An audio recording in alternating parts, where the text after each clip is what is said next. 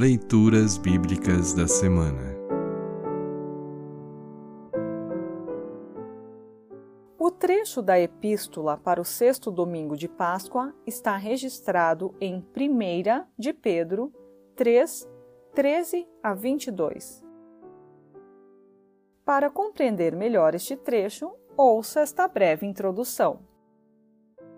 O apóstolo Pedro volta a lembrar que é melhor sofrer por fazer o bem do que sofrer por fazer o mal. Como em 1 Pedro 2, 21 a 24, mais uma vez o apóstolo aponta para Jesus, que sofreu por nossa causa e em nosso lugar. Estejamos sempre preparados para explicar, de boa consciência e com todo respeito, a esperança que temos em Jesus. O batismo nos ligou eternamente a Cristo, sendo meio e prova de nossa salvação eterna. Ouça agora 1 Pedro 3, 13 a 22. 1 Pedro 3, 13 a 22. Título: Sofrendo como seguidores de Cristo.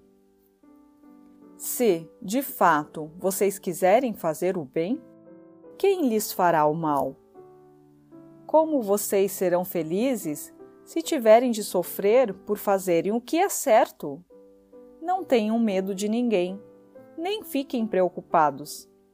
Tenham no coração de vocês respeito por Cristo e o tratem como Senhor.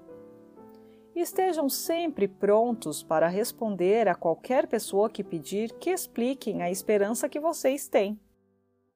Porém, façam isso com educação e respeito. Tenham sempre a consciência limpa. Assim, quando vocês forem insultados, os que falarem mal da boa conduta de vocês, como seguidores de Cristo, ficarão envergonhados.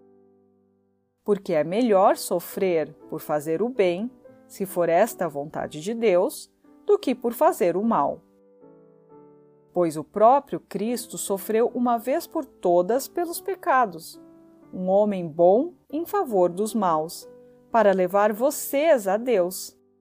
Ele morreu no corpo, mas foi ressuscitado no espírito. E no espírito foi e pregou aos espíritos que estavam presos.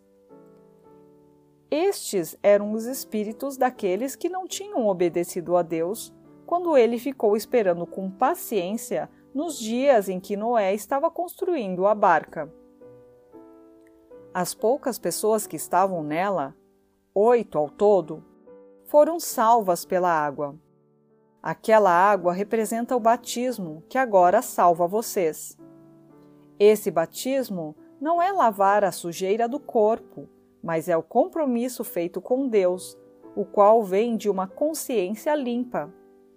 Essa salvação vem por meio da ressurreição de Jesus Cristo, que foi para o céu e está do lado direito de Deus, governando os anjos, as autoridades e os poderes do céu. Assim termina a epístola para esta semana.